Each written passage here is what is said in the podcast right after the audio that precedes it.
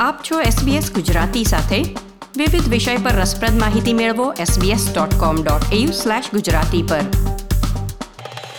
Corona virus દરમિયાન frontline workers તેમના જીવ જોખમમાં મૂકીને પણ દર્દીઓને અને દેશના નાગરિકોની સુરક્ષાનો ખ્યાલ રાખી રહ્યા છે. આમ તો સામાન્ય રીતે ફ્રન્ટલાઇન વર્કર્સમાં ડૉક્ટર, નર્સ, પોલીસ તથા સફાઈ કર્મીનો સમાવેશ થાય છે. પરંતુ પાયલોટ્સ કે જેઓ આ સમયગાળા દરમિયાન વિવિધ દેશોમાં ફસાઈ ગયેલા લોકોને બચાવવા માટે ખાસ વિમાન ઉડાવી રહ્યા છે, તેઓ પણ આપણા માટે ફ્રન્ટલાઇન વર્કર્સથી ઓછા નથી. તેઓ તેમના જીવ જોખમમાં મૂકીને પણ કોરોના વાયરસના સૌથી પ્રભાવિત હોય તેવા દેશોમાં ફ્લાઇટ લઈને જાય છે અને ત્યાં ફસાયેલા લોકોને સુરક્ષિત રીતે વતન પરત લાવે છે. આવા જ એક પાયલટ છે ગુજરાતના સ્વાતિ રાવલ. કે જેમણે કોરોના વાયરસથી સૌથી વધુ પ્રભાવિત હોય તેવા ઇટલીમાં ફસાઈ ગયેલા ભારતીય લોકોને વતન પરત લાવવા માટેનું ખાસ વિમાન ઉડાવ્યું. એર ઇન્ડિયાના પાયલટ સ્વાતિ અત્યારે આપણી સાથે જોડાયા છે. SBS ગુજરાતી બુધવાર અને શુક્રવાર સાંજે ચાર વાગે કે પછી ઓનલાઈન કોઈ પણ સમયે.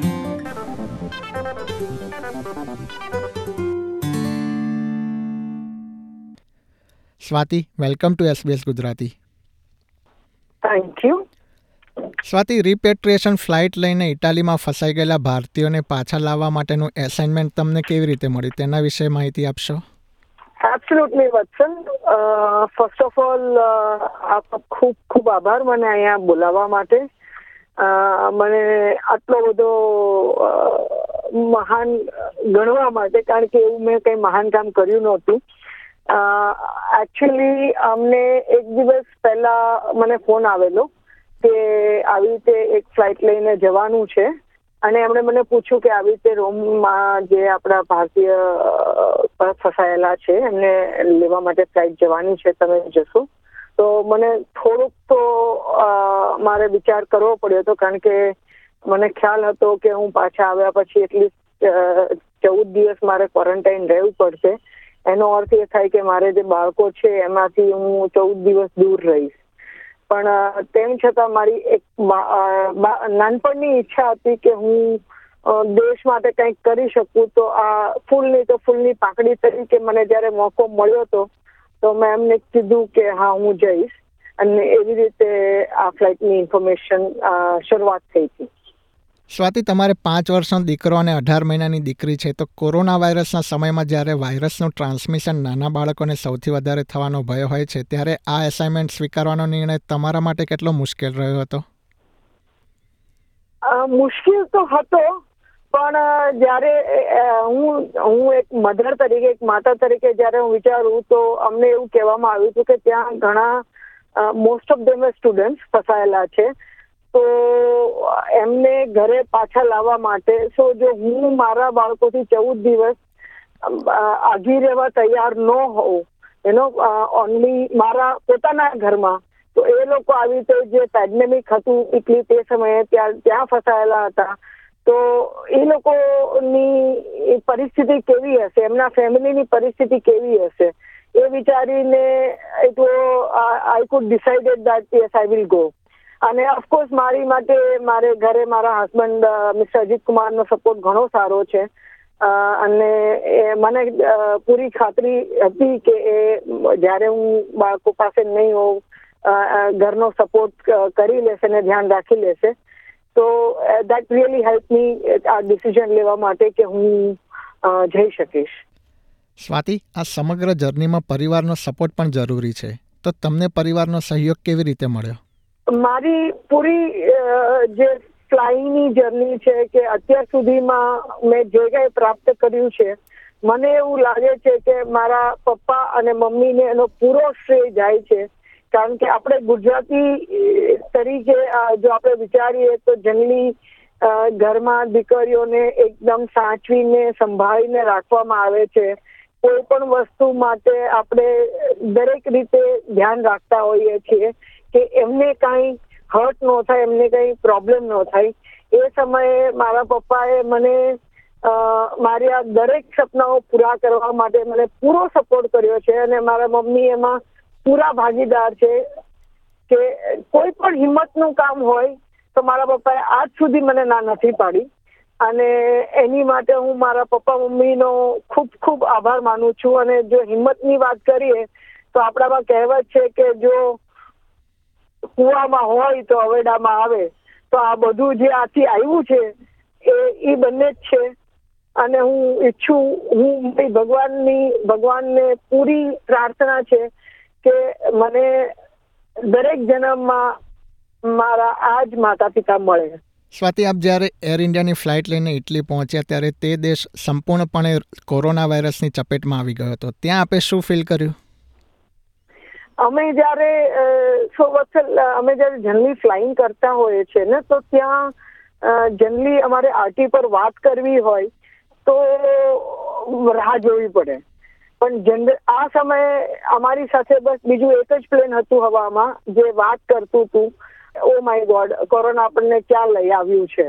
એનો કે જ્યાં લાઈવલી બધું જ હતું કે અત્યારે બધું જ ઓલમોસ્ટ વિરાન થઈ ગયું છે. So uh, it was a little uh, difficult to accept the reality, uh, but otherwise, yes, we landed uh, અને બાજુ બાજુમાં ઘણા પ્લેન હતા પણ uh, બધા પાક જ હતા. એરપોર્ટની હાલત જોઈને મને ઘણું ડ્રાફકો લાગ્યો તો યુ કેન સે સ્વાતિ ફ્લાઇટના અનુભવ વિશે જણાવશો? જ્યારે તમે ફસાયેલા ભારતીય નાગરિકોને વતન પરત લઈને ભારતીય જમીન પર લેન્ડ થયા ત્યારે ફ્લાઇટમાં કેવો માહોલ હતો? તો જ્યારે મેં ભારતીયોને અંદર આવતા જોયા હતા, કારણ કે અમને અલાઉડ નહોતું પાછળ પેસેન્જરને મળવા જવાનું, તો મેં એમને જેટીમાંથી જ્યારે આવતા જોયા, ત્યારે એમના ચહેરા ઉપર એક અલગ જ નિરાતની ખુશી હતી કે, આ જગ્યાએથી અમે હવે પાછા આપણા ઘરે જઈ રહ્યા છીએ. અને એ જે હેપીનેસ મેં એમના મોઢા ઉપર જોઈ, એ મારી માટે ઘણું સેટિસ્ફાઈ સેટિસ્ફાઈંગ હતું. કે અમે જે રિસ્ક લીધું, એ વ્યાજબી હતું, એ જરૂરી હતું. અને અમે જ્યારે અહીંયા અને આફ્ટર ટેક ઓફ અમે લોકોએ અનાઉન્સમેન્ટ પણ કરી આપ્યું હતું, તો એ લોકો જે પહેલા બોર્ડ થયા, એ પહેલા અમે લોકો, એ લોકોનું જમવાનું ફૂડ પેકેટ જ્યુસ પાણીની બોટલ એ બધું સીટ પર મૂકી દેવામાં આવ્યું હતું. કારણ કે અમે જનરલી ગાઈડલાઈન ફોલો કરતા હતા, જેમાં અમે મિનિમમ કોન્ટેક્ટ કેબિન ક્રૂ એમની સાથે રાખશે, નક્કી કરવામાં આવ્યું હતું. તો, અને એમને પણ જ્યારે એ લોકોએ બોર્ડ કર્યા, ત્યારે અમે એનાઉન્સમેન્ટ અમે દર એકાદ બે કલાક એનાઉન્સમેન્ટ કર્યું હતું કે જેમને પણ જો જરૂર ન હોય તો maintain social distancing and it is for their safety also અમારી સેફ્ટી પણ માટે પણ હતું. અને દરેક પેસેન્જરે ઘણી વ્યવસ્થિત રીતે ગાઈડલાઈન ફોલો કરી હતી. અમને કોઈ પણ રીતની કાંઈ તકલીફ નહોતી પડી. અમે લેન્ડ થયા પછી મારા કેબિન ક્રૂએ મને ઇન્ફોર્મેશન આપી હતી કે લોકો ઘણા ખુશ હતા, ઘણા રોવા માંડ્યા હતા, ઘણા તાળી પાડવા માંડ્યા હતા. અને દે વર cheering yes we came back to India type of thing yes Swati, તમે વર્ષ બે હજાર ચાર એટલે કે સોળ વર્ષથી ફ્લાઇટ ઉડાવી રહ્યા છો. અત્યાર સુધીમાં સેંકડો ફ્લાઇટ્સ ઉડાવી હશે પરંતુ આ ફ્લાઇટ એ તમામ કરતાં અલગ કહી શકાય? હા, કહી શકાય. આમ જોતા તો અમારે ફ્લાઇંગ અમારી માટે સેમ જ છે. અમે કોઈ પણ પ્લેન ઉડાડીએ, કોઈ પણ ફ્લાઇંગ કોઈ પણ ફ્લાઇટ ઉડાડીએ. આ ફ્લાઇટ એટલે થોડીક અલગ હતી કે આમાં મને થોડીક એવી ફિલિંગ આવી કે અમે જે અમે રેગ્યુલર જે કામ કરીએ છીએ એની કરતા અમે થોડુંક એક્સ્ટ્રા સમાજ માટે કંઈક કરી શક્યા. તો થોડી ઘણી એ રીતે આ ફ્લાઇટ અલગ કહેવાય. ઘરે આવ્યા બાદ ઘરની પરિસ્થિતિ કેવી હતી? તમારા બાળકો તમારી આતુરતાથી રાહ જોઈ રહ્યા હશે? હા તો જનરલી હું જ્યારે ફ્લાઇટ ઉપરથી આવું ત્યારે મારો દીકરો અને મારી દીકરી બંને જ્યારે મને જોવે તો દીકરી તો ત્યારે ખાલી ચાલતા શીખી જ હતી.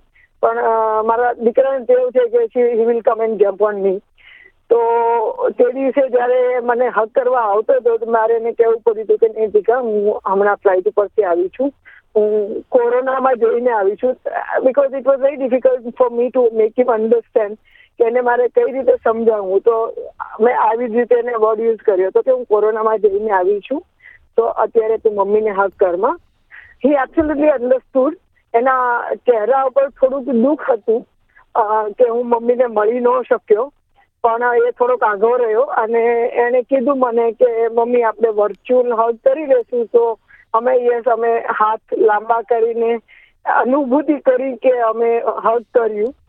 And it was difficult for him તો આવીને હું સીધી રૂમમાં જતી રહી હતી જ્યાં મારે કોર મતલબ એનો હું રૂમ મારો ઓલરેડી પ્લાન કરેલો હતો જ્યાં હું અંદર રહીશ અને ક્વોરન્ટાઇન થઈશ. તો સીધી ત્યાં જતી રહી હતી. મારી દીકરીને બે દિવસ સુધી પણ ખબર પણ નહોતી કે હું ઘરમાં છું. તો તમારા માટે આ ચૌદ દિવસ કેવા રહ્યા? તો જેમ મેં તમને કીધું એ રીતે મારી દીકરીને ખબર નહોતી કે હું ઘરમાં છું. તો બે દિવસ પછી મેં જસ્ટ દરવાજો ખોલ્યો તો અ, મારે કંઈક જોતું હતું એટલે માટે. અને એ લિટરલી મારા દરવાજાની સામે ઊભી હતી ને તો એથી ડગમગતા પગે એ મારી સામે આવવા માંડી.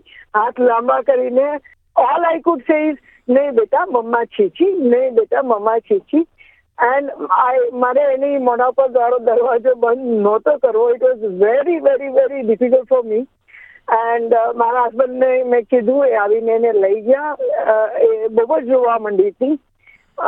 આવી રીતે બે ત્રણ વાર વાર થયું હશે. તે પછી એને ખબર પડી ગઈ હતી કે હવે મમ્મી તો અહીંયા છે, પણ મારે મમ્મીને મળવાનું નથી.